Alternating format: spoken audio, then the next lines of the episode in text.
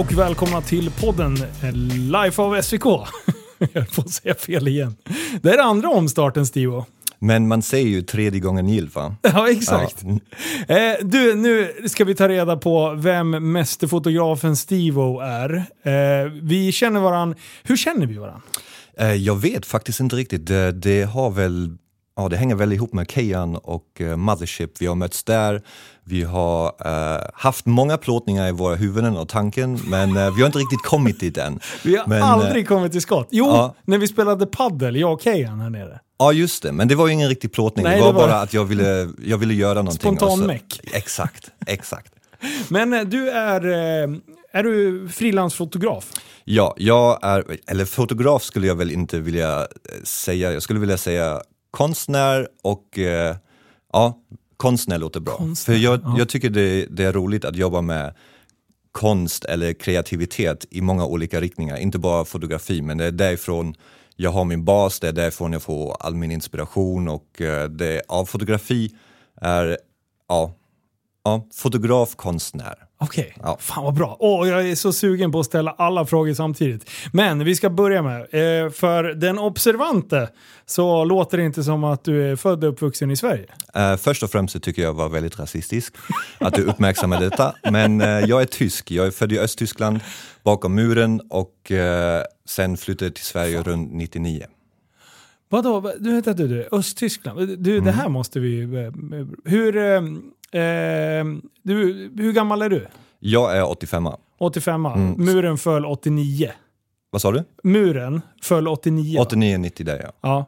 Ja. Eh, så du, du kommer ihåg någonting? Eh, nej, inte Nej, inte riktigt. riktigt. Ehm, jag tänkte faktiskt det när du kom in med podden, för man tänker ju vad ska vi prata om och man kommer ihåg vissa saker. Jag har också lyssnat på eh, dina samtal tidigare Ja. med Kejan och uh, Slatko. Ja. Ehm, och då tänkte jag på, vad är det första minnet jag verkligen kommer ihåg? Och jag tror, eller jag skulle vilja säga att det var en elektrisk bil som min farsa tog med sig från Västtyskland till Östtyskland. Eh, för du fick ju inte verkligen lämna Östtyskland eh, om, du hade, om du hade jobb över där och, eller om dina släktingar till exempel fyllde 50-60 raka siffror. Ja. Och min farsa hade en kusin och då kommer jag ihåg att eh, jag fick den bilen och tyckte det var jättecoolt. Det, Det var fränt. så det är inte mycket mer än det jag kommer ihåg. Eh, förutom det morsan och farsan har sagt till mig och mormor och morfar. Det, ja, en fördel med att vara tysk faktiskt. För man läser mycket om historien, speciellt när du har mormor och morfar, andra världskriget och sådär. Ja. Hade Mm. du någon i familjen som blev drabbad eh, mer utav eh, andra världskriget än att bo i, i Östtyskland? Liksom? Eh, min, vad blir det på svenska? Eh, min farmor, Ja. eh, hon var i Dresden när Dresden blev bombad och då såg hon några av sina syskon brinna ner i Tarr, för det var ju den största, eller mest bombade stan under andra världskriget. Ja. Ehm, och sen, ja, lite grejer bland, bland min farsa är lite oklart. Eh, var han kommer ifrån. Men eh, han har en pappa, eh, men farmor har nämnt att det skulle kunna finnas möjlighet till annat också. Okej, Mm. utan att gå in på ytterligare. Ja, Okej, eh, men familjen kom, ja du var, vad, sa du, 90? Nej, 85. 85. Mm. När, när flyttade ni hit? Eh, 99. 99? Mm. Eh, så du var du med liksom under, hur, hur var första åren efter eh, muren föll där? Då? För Det du var ändå 15 när, Nej, när ni när, flyttade? när jag flyttade ja. Ja. Men eh, när, jag, nej, när vi flyttade från Tyskland till eh, Östtyskland till Västtyskland, eller vad pratar du om? ja, precis. Ja, men nej, men då var jag fem. Ja. var jag 90. 90 ja. Mm, exakt. Eh, men okej, eh, hur var, var Tyskland väldigt delat där på den tiden? Ja, det är, du kan jämföra det med eh, Sverige och Norge. Du vet, det är sån här hat, eh, Åh. fun relationship. Och, eh, Om den- man drar skämt om varandra? Ja, vissa är mer allvarliga än andra då Ja. och eh, man kan, det finns fortfarande folk som blir väldigt lätt irriterade på det. Ja. Men det var ju också mycket bra i Östtyskland. Folk tänker ju bara att det var bara dåliga saker men eh, vi, vi var ju väldigt, eh, vad säger man, byggde många tåg, alltså inom tågindustrin eh, var ju Östtyskland väldigt stort. Mm. Eh, men som sagt, det var inte Västtyskland. Och, ja, det är Ja. som det är, du vet. Man, man skojar runt lite men man kommer också ihåg. Ja, okej. Mm. Eh, och sen eh, 99 då, flyttade du till Sverige? Yes, så, Hela familjen eller? Ehm, nej, min syster stannade med min farmor faktiskt. Ehm, Okej. Det är en liten längre historia för min farsa jobbade i Ryssland så jag bodde med min eh, farmor i fem år. Eh, och min syster har alltid haft en stark förhållande till min farmor då. Så hon stannade eh, för hon var lite äldre, skolan klart och så vidare. Jag var lite yngre Ehm, och eh, jag hängde med då. Och vi, mina föräldrar köpte en sommarstuga i Småland 96 Ja. och sen märkte de, för min farsa var knappt aldrig hemma. Ehm, jag hade det alltid bra, men farsan jobbade hårt från Östtyskland till Västtyskland. Det var en stor omställning. Och um, ja, du märkte att han spenderade lite för mycket tid där ute och jobbade och sen tog han bara hela familjen. Nu åker vi till Sverige. Okej. Mm. Men eh, vad, hur, hur var den, eh, hur upplevde du liksom första åren i Sverige? Uff, det är så svårt att säga, det finns ju så många olika perspektiv att kolla Ja. på det där. Ehm, det, då tyckte jag det var väldigt kul, för jag tyckte alltid om eh, natur och fiska med farsan när vi var i sommarstugan här uppe. Tänkte inte så mycket på konsekvenserna, hur det skulle vara med att ja, byta vänskap. Så ehm, jag har alltid varit sådär, när du flyttar till olika ställen där huvud in först och sen kan man tänka. Ja, exakt. Jag Man, man som barn. anpassar sig, man landar på fötterna. Exakt, så ja. tänkte jag. Min syster var lite annorlunda då, hon tänkte ah, men språket det blir svårt. Eh, Man lär sig. Men eh, Len, jag, jag, har, jag har inte varit jättemycket nere i Tyskland. Hur, Mm. skulle, skulle du säga, vad är den största skillnaden mellan Tyskland och Sverige? Och Tyskland, vi är väldigt direkt. Okej, Ja, efficient. man lindar inte in skiten. Liksom. Exakt, för vi har tid att förlora, vi måste dö någon dag. Så det är väldigt mycket, det här ska vi göra, nu ska vi köra och eh, ja, det är ju som eh, min kära vän och eh, inspiratör Kajan Davishi eh, sa tidigare. Det är som en taxi, du sätter ett mål och sen åker du. Ja. Och vi tyskar gör jävligt bra bilar. Ja, ja det, det får man fan ge er. Mm. Så vi, vi, Det är väl det vi, enda ni är överallt. Nej, jag skojar. Ja. Nej, vi når våra mål. Vi är väldigt måldrivna. Ja. Är, det, är det liksom så från, det är liksom hela kulturen med att man, eh, alltså att man har tydliga mål och man jobbar väldigt hårt i skolan för att liksom göra, ta sig igenom en utbildning. För, för alltså om man tänker industrin i Tyskland ligger ju hästlängder före Sverige skulle jag säga. Mm, jag tror det är ett gemenskap att vi måste bygga upp någonting tillsammans. Och, eh, vi, alltså, nu ska vi inte gå för djupt, men någonting som Hitler var väldigt bra på det var att inspirera folk. Och, eh, det, jag har rest väldigt mycket och det märks att vissa nationer de har en talang för att bli inspirerad och hålla ihop och köra. Och sen finns det vissa eh, kulturer som inte har någonting av detta. Och, ehm, ja, Tyskland har bara alltid varit ett sånt land som, ja, det är ett visst gemenskap där, men det är inte Okej, nu har du ju väldigt mycket eh, höger och vänster på grund av andra världskriget, vet, Ja, rasister och sånt där. Men det finns ju överallt, men i stort sett så är det, vi klarar det här på något sätt. Ja. Nej, du, du sa ju det innan här att eh, Stefan Löfven det är Sveriges Hitler. Liksom. Han är väldigt Jag har inte en aning om Han är, vem det är. han är den bästa inspiratören vi har. Nej, jag skojar. Eh, förlåt. Men du, när, hur, hur kom du, snubblade du in på... För det var fotot som började. Ja, Eh, har du alltid varit väldigt kreativ med, med typ... Eh, har du ritat mycket och liksom sådär från barns... Har du skapat mycket? f- jag tror det kommer från farsan, för han håller, har byggt ett intresse för, uh, snicker, för att vara snickare och bygga Ah. grejer, hus och sådana saker.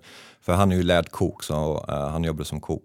Mm. Och sen eh, lärde han sig det, allting från lägga kakel till eh, elektrik, så vi slutade med att bygga hela hus själv när vi flyttade till Sverige. Okej. Ehm, och jag tror jag har fått det därifrån. Dock måste jag säga att jag aldrig gillade att jobba med min farsa på, på hans projekt. För vi är väldigt, eh, ja, väldigt, eh, hur säger man? Ehm, eh, Annorlunda? Nej, Eller inte an- nej, väldigt lika faktiskt. Ah, väldigt lika? Ja, vi är ah, trångt syn när det kommer till vissa saker. Oj, oj, oj. Så det blir mycket krock där, men eh, vi gillar varandra. Men det är därifrån jag har fått det. Och sen min mor och min mormor, de har alltid fotat på semester när jag var ute och eh, en gång så, eh, ja, min morsa upptäckte vattenfall. Eh, så hon tog massa bilder på olika vattenfall, tusen olika bilder, så farsan bara sa nu har du kameran, jag vill kolla på någonting annat än bara vattenfall. Kan vi kolla på någonting annat? ja, exakt. Eh, Okej, så det, det, fotot kom lite ifrån morsans sida ändå. Ja, exakt. Eh, hur, hur gammal var du när du började fota då? Första gången jag hade en kamera i handen var väl omkring 15-16 och sen gick det väldigt snabbt, fast inte så medveten om vad jag kan göra med den. Det var bara där jag tyckte det var roligt lite då och då att ta bilder. Men sen, på grund av att jag flyttade till Sverige, så gick jag om ett år i skolan och ehm, Okej. då gick jag med yngre då. Ja. Så gjorde det för ett år, gick eh, snickarlinjen, tyckte inte om det, ville göra någonting nytt, fick jag gå om ett år. Så jag hoppade av skolan när jag var 17 och eh, jag tänkte inte på mycket då. Och eh, okej, nu är jag arbetslös, jag går inte i skolan, vad gör jag nu? Mm. Och då var det ett projekt från Arbetsförmedlingen då, där de tog arbetslösa ungdomar och eh, satte dem i olika eh, företag. Och vi fick eh, arbetslös eh, pengar eller ersättning från staten istället för från företaget. Ja. Och då frågade de bara vad jag skulle vilja göra och jag såg kameran och tänkte bara... Fota vill- vattenfall. Eh, jag bara sa det där och då hade jag tur att det var ett fotografpar ehm, från Göteborg som flyttade tillbaks till Eksjö då. Och ehm, ja, jag fick börja jobba där. Fick sitta, uh, hämta kaffe, arkivera, sätta ljus och då märkte jag vad det kan vara. Vad Ja. det kan bli. Ehm, och jag kommer ihåg att jag satt framför en eh, mapp på datorn som jag skulle arkivera med olika bilder. Och då såg jag hur de nämnde de där olika mappar och då står det eh, namnet, datum och Västerås. Namnet, datum och eh, Norge. Namnet, datum och eh, Frankrike. Och jag tyckte det var så jävla cool att se de här mapparna och se att de har varit på alla de här olika ställen. Så Aha. Ja, precis. jag aldrig, ni pratade om mål innan, så Ja. jag har alltid bara haft mål att jag vill ha så många sådana mappar som möjligt med olika platser. Och kameran bara följde med. Ja. Och det är därifrån det kommer och det bara blev så. Så resandet eh, i kombination med fotandet, det, var, det har drivit dig liksom? Det är ändå målet? Exakt, musik också väldigt mycket. Jag har en bakgrund i breakdance, i hiphop. Åh! Så, såklart. eh, Vi hade vårt uh, breakdance crewback i eh, skolan när vi var unga, 13, 14 någonting. eh, head and shoulders kallade vi oss för. Eh, det var kul. Ehm, Head and Shoulders. Vi, vi, fanns märket Head and Shoulders då? Ja, det fanns då. Men vi tyckte det var ganska kul. Ja. Ja, och sen började vi resa med, med vårt eh, eller lag, eller hur man nu vill kalla det. Och ehm, vissa, vissa stannade och jag bara tog med mig min kamera igen Ja. och började plåta och så allting kom ihop. Musik fick jag, jag lärde mig väldigt mycket av musik. Alltså breakdance är ju ändå en jävligt frän... Jag har haft en sån här YouTube-period när Mm. jag bubblar ner i saker. Och då hade jag just så här eh, breakdancing-tävlingar. Mm. Eh, och det är ju jävligt balt. Alltså just när man battlar liksom. Så här, Ja, fram och tillbaka. Det är den- ascoolt ju. Det är en cool feeling. Det, det känns lite löjligt nu eh, när man jobbar med fighting, men, eh, Ja. när, när man battlar emot varandra, men man förstår det vad det är, för det, det är ett annat sätt av att eh, uttrycka sig. Och i många sätt är faktiskt dans, eller dansare, eller b-boys, eller breaker, hur du vill kalla det, väldigt lika B-boys. Oh, med Ja. fighting. Alltså Ja. det är mycket, du spenderar mycket tid i gym för du lever av dina street shows, av dina få eh, shower, du kanske har turer med TV. Um, nu är det lite annorlunda, nu har du företag som Red Bull som har alltså världseliten, de Ja. bästa. Det är sjukt vad du kan göra idag. Samma sak med datorspel. Ja, det är, du tjänar pengar på det idag. Ja. Så det har ju förändrats lite, men eh, det, man lärde sig väldigt mycket. Lite pengar, men du måste åka till Frankrike för det är jam där. Så Ja. du, du lär dig, livet lär dig istället för skolan. Ja, Mm. eh, precis. Men eh, eh, hur, vi- vilka platser, eh, hur, hur, nå, hur- brett nådde ni ut med, med, genom dansen då? Um, här i Sverige, de, grabbarna jag började med, det finns fortfarande några som kör tror jag, men eh, alltså, det har aldrig varit med en hobby, vissa Okej. lär ut det nu. Men jag uh, åkte jag till olika jams, så jag blev ju lite mer involverad. Um, sen finns det ju, du vet, det finns crew, det finns family.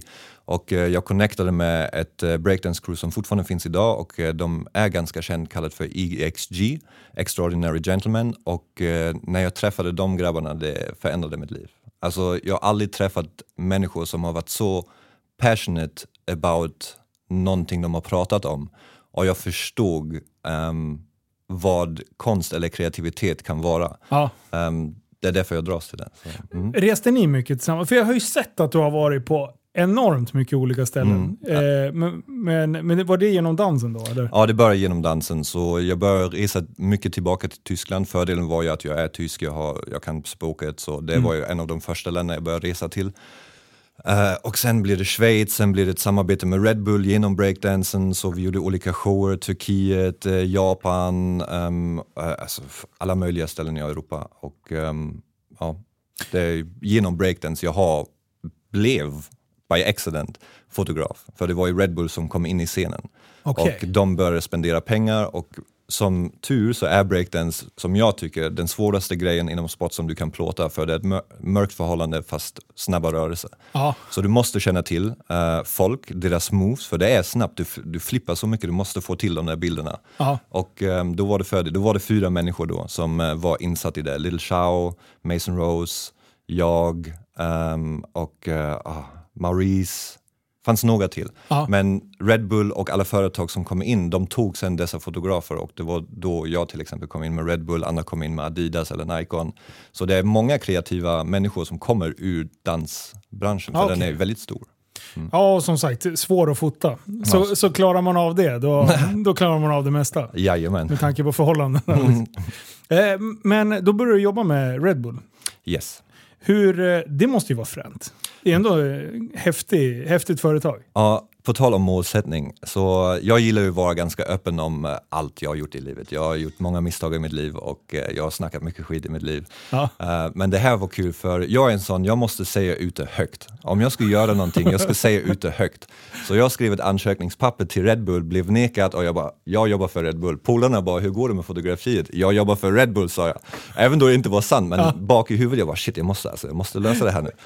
Eh, och jag- Fake it till you make it! Exakt, men jag fortsatte alltid jobba i den riktningen. Så jag kollade på deras hemsida, okej jag måste hitta en BMX-kille som kan köra BMX när jag plåtar. Så genom breaking, du har ju en hiphop-kultur där. Så du Ja. har eh, BMX, skateboard och alla de där. Så jag lärde känna skater eh, som var sponsrad by Red Bull, så jag bara tog tid med dem, hyrde equipment som jag drog på en jävla skottkärra genom Berlin, för jag hade inte råd med annat och det var massa trappor. Och, några av de bilder idag, de finns på, fortfarande på reklam i Berlin när du åker tunnelbana där. Så Ah, vad ja, coolt. huvud först och sen ehm, det finns, alla har ju sin inspiration, jag har min inspiration och han säger det väldigt väl, ehm, att det är okej att säga vissa saker som är inte sant så, lang- så länge du rättar till dem. Eller Okej. vi, vill nå dit. Ja. Använd det som motivation. Mm, så det är Fan vad coolt. målsättning. Ändå ballt ju. Men eh, hur, hur länge jobbade du för Red Bull då? Ehm. Vad- har du gjort några större, några stora event liksom? Ehm, ja, det är det som är tur. Så Red Bull jobbar ju, eh, det funkar på olika sätt. Så du har eh, ett huvudkontor som sitter i Österrike och sen har du Red Bull Sverige, Red Bull Tyskland, Red Bull Frankrike och eh, de har olika budget att jobba med. Ehm, och jag fick några jobb genom en kille som heter Ray Dembski eh, som tog in mig då när det här är också en ganska rolig historia. Alltså vi skulle kunna podda för dagar. Ja. Eh, stod, hemlös på, stod hemlös på Hamburg tågstation och åkte en Porsche nästa dag. Ehm, det var också kul. Hur som helst, jag lärde känna Ray Dembski i Hamburg då. Nej, vi går in på den då. Så jag var på väg hem, ehm, för jag hade inga pengar kvar när jag var till Tyskland försökte bli en fotograf, du vet, jobba för Red Bull. Fuck you, du jobbar inte för Red Bull. Ehm, så jag var på väg hem, stod i Hamburg, väntade på mitt tåg och då fick jag ett samtal av Margareta Olszewski som var en jättekänd eh, fashionfotograf i 80-90-talet. Ja. Ja, jag har sett ditt ansökan här på mejlet. Liksom. Eh, skulle, du, skulle vi kunna möta imorgon eller dagen efter för jag behöver en assistent, jag är intresserad. Och jag var ju på väg hem så jag berättade för henne tyvärr, jag, jag är på väg hem. Hon, hon bara, det är lugnt, du kan stanna på hotellet. Eh, vi har möte imorgon, blir det inget så betalar jag tågbiljetter, du kan åka hem. Så, gick dit på mötet eh, och vi basically slutade med att eh, jag betalar hotell tills du har tjänat några pengar med mig. ehm, och ja, sen får du skaffa lägenhet och du bara jobbar som en assistent, hämta kaffe, sådana saker. Ja. Ehm, och ja, just det, jag gillar inte att köra bil heller, så här har du mina nycklar. Så jag fick hennes Porsche och fick köra runt fotoequipment från Brise Studios, alltså det är de, bland de största studios du kan hitta för fotografi i världen. Ja. Uh, och det var en sån change of scenario bara, alltså Ja. det, det var väldigt kul. Från Och- skottkärra till Porsche. Ja, och hon, eh, vi var i Marrakesh och eh, gjorde en plåtning för Graz, det en damtidning, en fashion-tidning, nästan som Vogue fast lite mer europeisk.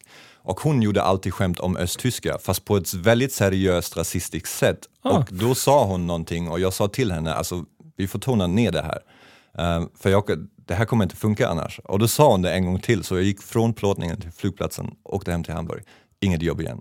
Nej, du, Så. drog du? Med det, ja, med det, drog, eh, med det tappade jag allt annat. Min Ja. inkomst, bil, så allting var på nytt. Och då lärde jag känna en kille som heter Ray Dembski då, som jobbade för Red Bull. Och ehm, jag lärde mig väldigt mycket av honom. Han tog med mig på några plåtningar, sen eh, blev jag inbjuden av, eh, till en testplåtning av Red Bull, Tyskland då, och eh, det gick bra.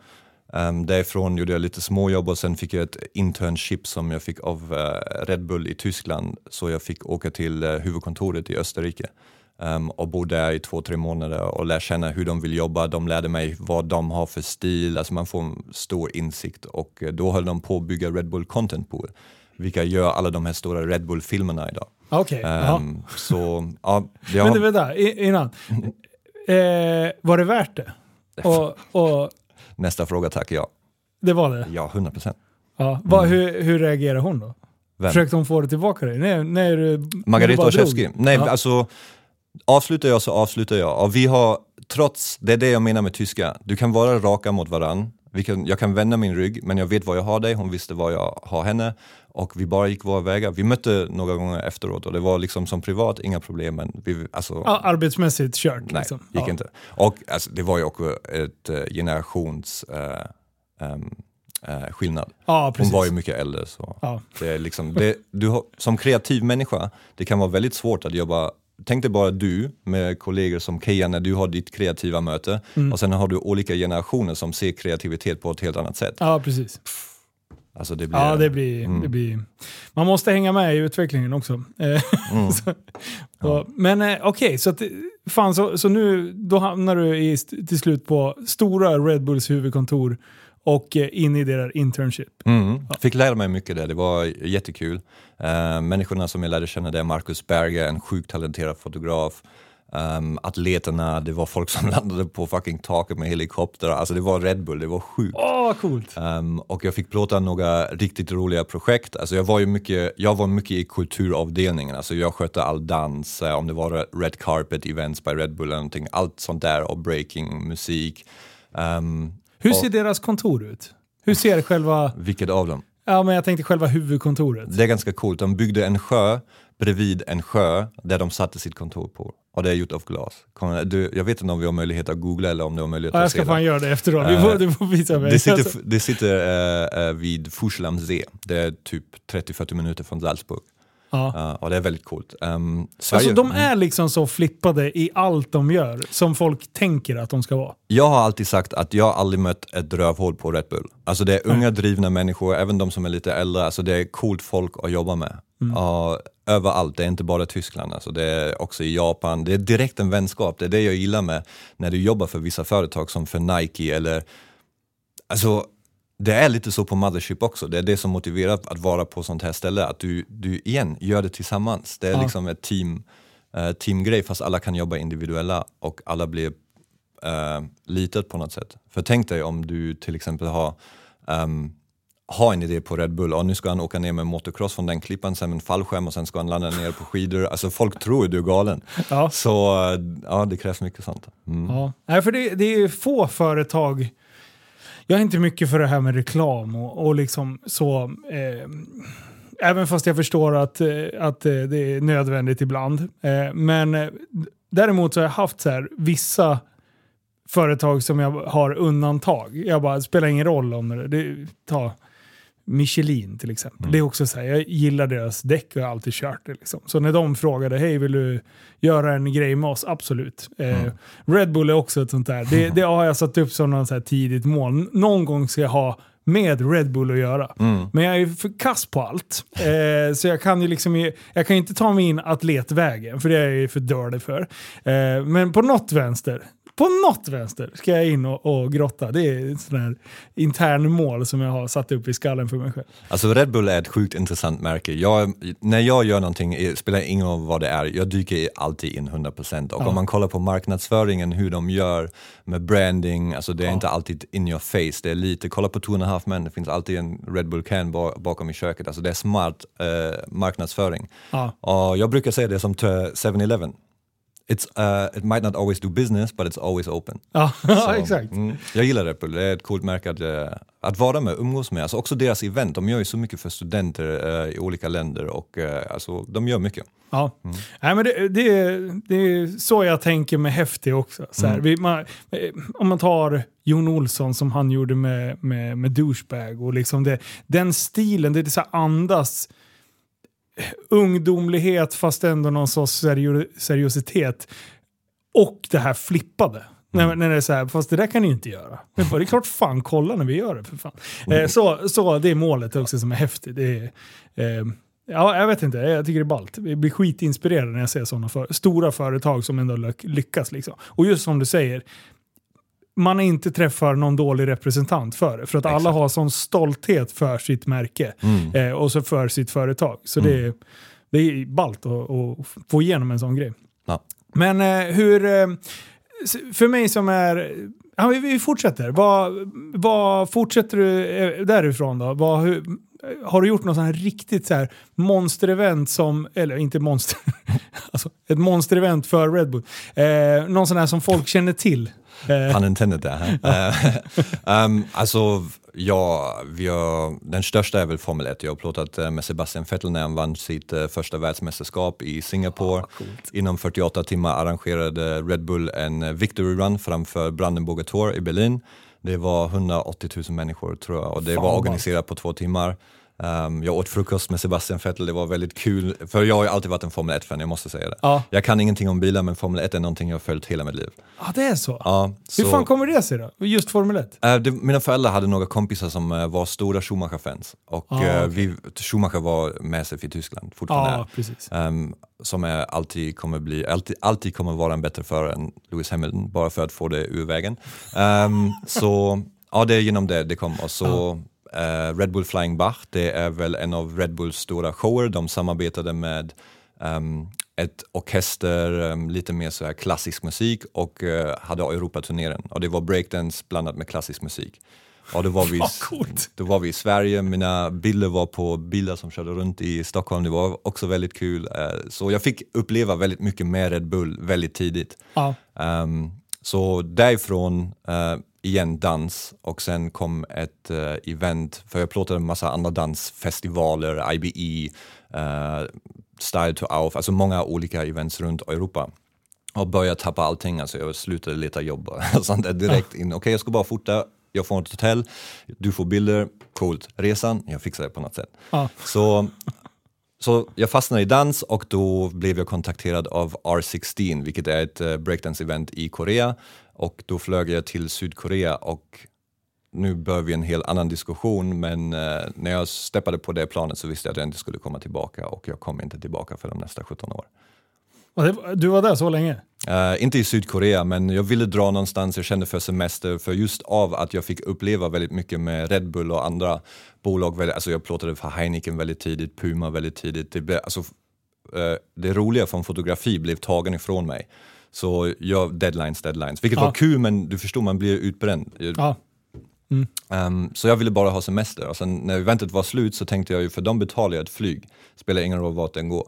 Jag tänkte, tänkte, tänkte, okej, okay, Thailand, coolt. Flög, uh, flög till Bangkok, uh, landade och tänkte på, jag har inte ens, jag, var ska jag sova? Och jag tryckte in hostel, musik, Bangkok. och det dök upp The Overstay. The Overstay is a legendary place. Um, rankad bland de tio sämsta hostlen du kan vara på i hela världen. Um, Alltså väggar så här tunna, alltså väldigt, väldigt tunna, punkrock, uh. uh, kackerlackorna vid baren, alltså low budget fotograf, du måste ta vad du kan. Ja. Men det bästa stället jag någonsin varit på. Alltså människorna där, det var många döva som kom dit. Alltså, um, alltså, det var ett Juval, han som äger stället, han är från Israel och han har byggt upp det här. Och det är väl, väldigt mycket så här punkrock fast det är och så reggae, det är, och så vi kan spela schack där. Det är sjukt många schackspelare som kommer igenom och jag älskar att spela schack. Ja. Så um, sen kan du ha en party någon kväll där du bara dunk, dunk, dunk och du vill sova och det går inte och folk röker på hela tiden och alltså, det finns en målningavdelning där du kan sitta och måla när de kommer in med ecstasy. Alltså, det var ett sjukt ställe.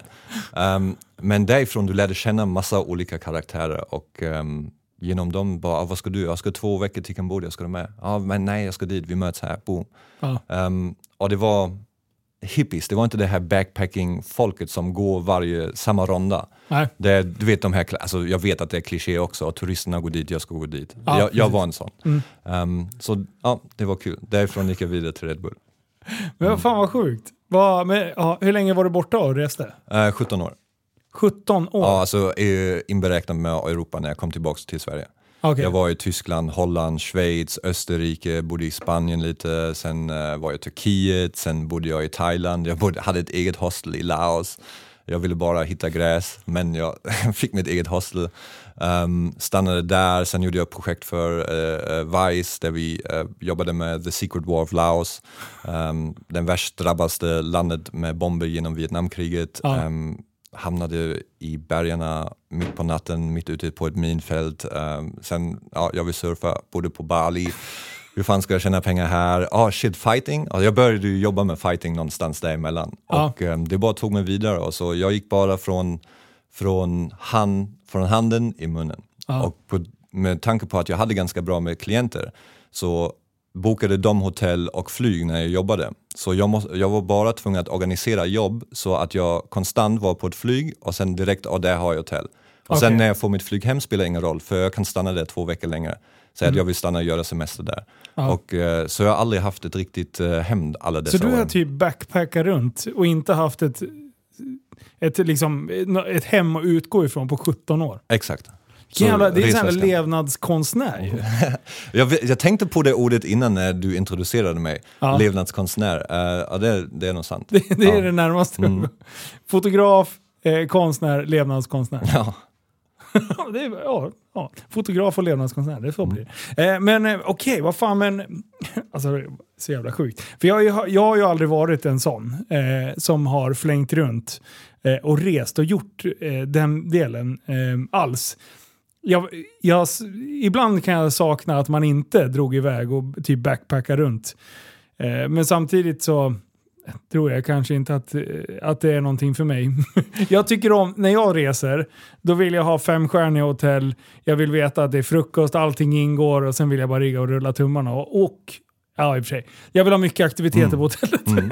Nej men jag förstår det, gräset är alltid grönare på andra sidan och Ja. eh, då kommer vi in Västerås. Eh, det var inte planerat att jag hamnar här, jag hamnade ju här på grund av eh, covid. Ehm, jag bodde, Okej. bodde ju egentligen i Australien och eh, då, då hittade jag genom FCR, för vi, kampsport som du har haft Zlatko Ja. Ehm, eh, vi jobbade ihop för ett annat bolag och då hittade jag de här grabbarna och då var jag tvungen att sätta ner lite.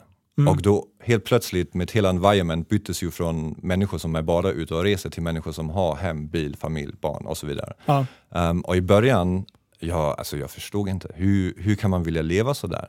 Alltså så fast du tjänar pengar för att du ska kunna betala din bil och så vidare. Ehm, det är inte så att jag är emot pengar, jag förstår att pengar är väldigt viktigt Ja. ehm, i vårt samhälle.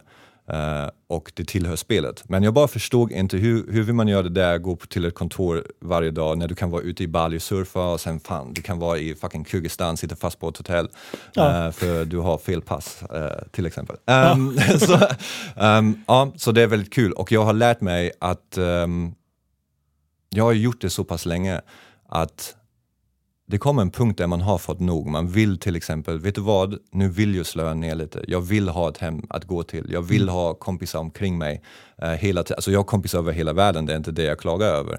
Men alltså ett, ett gäng, förstår du? Ja. För när du väl reser, du, du stänger ju av det väldigt mycket från vänskap, eh, kompisar, eller vänskap, kompisar, samma sak. Ja. Ehm, relationer och allt sådana saker. Så att vara tillbaka i Västerås har verkligen visat mig den sidan också och eh, jag är nog lite på, på din sida faktiskt. Att jag säger, vet du vad, nu vill jag bara ut och resa två veckor men sen vill jag komma tillbaka, sitta i skogen, fiska och Ja. eh, ja. Men du, det, du var inne på det själv med, med relationer. Alltså, har du... Hur fan gör man med partners när man flänger runt? Hänger man kvar då så länge man... Eller reser man tillsammans? Eller hur har... Mm, Antar du att du har haft någon partners under tiden? En hel, en hel annan historia. Det beror väl lite på hur jag har sett på livet när det kommer till relationer. Mina föräldrar, jag är uppvuxen med föräldrar som har älskat varandra varje dag. De har aldrig varit ifrån varandra längre än 24 timmar. Alltså jag är uppvuxen med kärlek, jag har haft det bra. Vi har inte alltid haft det bra finansiellt. Men det har bränt in sig i min hjärna att jag skulle gärna vilja ha en sån där relation. Så när det väl faller, det är det jag strävar efter. Vad är ditt mål? Så jag tänker inte i mål av projekt, jag tänker i mål av livet. Jag vill dö lycklig någon vacker dag och kunna säga jag har testat allt, jag har inte lyckats med allt. Nej. Men jag har i alla fall prövat. Och likadant ser jag på relationer. Liksom, jag, jag är ingen människa för one night stands eller liknande. Jag vill ha en partner som en partner in crime. Och när jag märker att, vet du vad, det här är värt att satsa på, då satsar man på det. Och det är som kasino, ibland, ibland lyckas du, ibland inte. Och det är också de eh, konsekvenser utav de relationer som har tagit mig vart de har tagit mig i världen. Ja, precis. Eh, idag Har du sambo? Eh, inte sambo, men eh, jag dejtar lady. Du dejtar lite? Ja, Ja, det är bra. namaste. Kanske du blir kvar i Västerås ett tag till? ja, jag, jag har ju min andra osynliga partner, eh, så ja, ja, precis. ja, jag försöker fortfarande Är förstöra det ni som ska gifta er? Ja, jag, för, jag försöker bli hans best man, det är min uppgift. Nej, men- Fast vad är min tid värd? Va? Det kostar. Det Ja, kostar. exakt. Det kostar. Men du, eh, nu då? Mm. Vad, nu är det FCR som är mycket fokus. Yes, så någon gång under alla dessa roliga historier började jag med att uh, tog en timeout från fotografi för ett år och sen kom jag tillbaka. Vad gör jag nu? Eh, jag vill göra någonting annat än Red Bull. Eh, såg Conor McGregor versus Aldo en reklam på tv och tänkte det här skulle vara häftigt. Så jag googlade i Bangkok och slutade med att en vecka senare så stod jag i en nattklubb och plåtade MMA. Så därifrån har jag På jobbat... nattklubb? Yes, eh, Insanity Nightclub, legendarisk i Bangkok. Alltså det är där alla, eh, den är väldigt känd för att ha långa parties med folk som borde ha gått hem för ett bra tag sedan om du vet vad jag menar. Jajamän. ja, så ja, så där, därifrån har MMA alltid varit en grej och då hade jag en kund i Bahrain och det var shejken från Bahrain som hade en eh, kampsportorganisation som heter Brave. Och eh, de Ah. flög runt till olika länder och vi var bland annat i Stockholm. Och det var precis början av eh, pandemin, eller den stängdes ner i Tyskland, det är därför jag inte kunde åka tillbaka till Australien. Satte fast i Tyskland och eh, det var första gången de hade ett eventförsök i Stockholm då. Eh, och då kunde en av våra filmgrabbar inte resa med oss. Och då hittade vi Davor och Zlatko Strogonak. Och det var jättekul, det tog oss ungefär, jag vet inte, kanske en timme att bli varma med varandra. Ja. Men eh, efter det så var det fritt fram. Eh, jag gillade de grabbarna, de sa för skoj skulle har vi också en promotion och eh, jag hade då jobbat ett bra tag med stora kunder inom eventbranschen. Så man hör mycket så här, ja vi har också så här event, du borde gå in och kolla. Ja, bara, exakt. Mm. Ja, visst, Ja, visst, ja. visst. Men är det någonting jag har lärt mig av de två är att uh, underskatta inte de grabbarna. Så de, Precis. bjöd, de bjöd in mig till FCR 8. Jag sa jag plåtar lite för, för skojs skull. Och eh, därifrån var det bara, äh, men, äh, Var det ditt första tillsammans med dem? ja, vi lärde känna varandra augusti förra året. Eh, nej, inte augusti förra året, augusti 2000. Ja, precis. Ett och ett halvt 20, år sedan. ja, precis, exakt. 20. Men jaha, för då, ja, men då var ju du, du och jag typ där. Så den, den galan som Mm. jag såg dig fota, jag trodde ju att du var att du och de hade liksom jobbat ihop länge då. Nej, nej, nej. Jag beter mig alltid så att jag vet vad jag, vad jag gör som jag tillhör någonstans. Men jag tycker det, alltså, om jag ska göra någonting ska jag göra det riktigt. Så Ja. jag tar charge i saker. Jag är exakt som det som du sa innan. Jag är Ja. sån som påpekar fel. Sen om det är rätt eller fel, jag vill, jag vill få reda på det också. Ja, så, exakt. Men vi tyskar, vi är väldigt såhär, det här kan gå bättre, det här Ja. kan gå bättre. Det Ja. betyder inte att vi alltid gör det bättre. Nej. Men eh, vi kan påpeka det. Men okej, fan vad coolt. Eh, nu blev det ännu mer spännande, för, Mm. för då har jag varit med i hela din FCR-utveckling också. Jag tog ju en bild framför pelaren. Ja. Och eh, det, några dagar innan så fick jag också eh, eh, se det här på kontoret och ni pratade om hoodies och jag ville ha en hoodie och en av de skönaste hoodies jag har haft. Ja, jag det. älskar hoodies, alltså seriöst, 100% den skönaste hoodien någonsin. Yay! fan det är bra. Bra då, betyg. Då började Kejan prata lite om det och då kollade jag in så här, motorsport, vi, vilket leder till att vi också borde prata om det. Alltid Ja, haft ett vet. intresse att jobba med dig, Ja, Eh, det göra någonting, någonting coolt men jag förstår att alla är busy och eh, kommunikation eh, kan vara väldigt komplicerad ibland. Vi, eh, vi är duktiga på att eh, säga att vi ska planera, men vi planerar väldigt sällan. Men vi har bra idé tycker jag. Ja, sjukt Mm. bra idé. När de väl blir av, då jävlar du. Men du, vad, eh, fightingen då? Mm. Eh, då? Då är det ju lite intressant att se vad, hur, hur du... Hur har du utvecklat eh, eh, FCRs utveckling? Alltså, har, har du bidragit till den utvecklingen? Eh, Tycker jag, du själv? Jag tror vi har alla bidragit till varandra på eh, olika sätt. Du har ju grabbarna som kan MMA och de vet verkligen vad de snackar om när de pratar matchningar. Och Ja. Jag förstår inte hur man kan hålla koll på så många namn. Men det Nej. är som du säger, man måste lära sig och eh, sen är det ju som tur att eh, Davor är lika besatt av videografi som jag är besatt av eh, fotografi. Ja men exakt, ni måste ju komplettera varandra som handen i handsken. Liksom. Alltså det är ju helt sjukt. Ja. För han är ju verkligen, alla rörliga bilder är ju så jävla detaljnörderi. Mm. Så han får det ju så jävla bra. Och sen kommer du in med din fotokunskap också och bara syr ihop säcken så jävla fint. Det är bara två kreativa människor. När han filmade, igår var vi i Örebro till exempel och filmade Ramat Stromanis. Uh, vilket du har helt rätt, hans skägg är mäktigt. Ja, Um, det är ju bastant. Um, och då var han och filmade ett intervju och jag började sätta upp ljus någon annanstans. För ljussättning, alltså video och foto är ju ganska lik fast så olika. Ja. Men man kan bidra till, uh, till, till varandra väldigt mycket och uh, det är också en anledning varför jag har fastnat här i Västerås. För det ingår med alla på Mothership här, inkluderade FCR. Det är så drivna människor som kollar på på FCR just nu som, uh, som fokus, men de har bara jobbat med det här i fyra till fem år. Ja. Det är det, det de, De är bara barnen. Alltså det är sjukt och eh, jag vill jobba med sådana människor. Ja. Jag vill jobba som skit i om de ska äta nudlar eller ursäkta, eh, ja, bygga upp stängslet själv eller vad det än är. Jag vill jobba med sådana människor och Ja. ehm, det, FCR är kul. Det blir bättre och bättre till varje gång så jag hoppas jag har bidragit. Nu, 26 då. Mm. Är du taggad? Jag är riktigt Du, taggad. som all, du fotar ju liksom, det, det ballaste ni har gjort, eh, som jag tycker är eh, så fruktansvärt genius, det är att ni fotar dem innan och fotar dem efter. Ja, det är before and after photos. Det är så jävla bra. Ja, det är riktigt kul faktiskt. Ehm, det är lite svårt för fighterna, du vet, vi, vi befinner oss i ett stadium med MMA där folk förstår att man kan ta det proffsigt och där viss folk inte förstår att Ja. det här kan vara någonting som jag kan leva på. Eh, och då blir det svårt att hålla koll på alla, men eh, de vi får, eh, Det är sjukt bra. det är sjukt bra. Alltså. Alltså, jag älskar att sitta och swipa bara. Mm. bara vänster, då bara före, efter. Uff. Det är kul. Och det är också en sak som är roligt med eh, fotografera. Nu är det inte jag som tar de där bilderna. Vi har haft eh, Mario, eh, MG Foto, som har tagit dem eh, på nian. Sen har vi Madeleine Belinski, hon har tagit dem på tian. Och eh, de kan säkerligen eh, eh, eh, säg, eh, berätta mer om det här, men du får ju en viss kontakt. Och ehm, det är alltid någonting jag har gillat inom fighting, speciellt när man fotograferar fighters som har förlorat och som har verkligen fått på käften, alltså Ja. ordentligt. Det är en viss punkt där, där om du är duktig på det du gör och har en bra connection med ditt subject som du fotograferar, där de låter in dig i deras värld, där de är på sin lägsta punkt och de visar dig allting. De Ja. visar att de håller tillbaka torerna, de, alltså det är ingen där. Och du som fotograf är då på din höjdpunkt, för någon har tillåtit dig att komma, att få del på av, av, av det som händer. Och det tycker jag inte bara är en success som människa, äh, som fotograf, fast också som människa, för det har mycket med tillit att göra. Och eh, det är det som gör FCR och Mothership enastående. Det är tillit bland varandra här på, på det här företaget som är bara, alltså man blir taggad alltså. Ja. Fan har ett jävla flygplan till Kurdistan.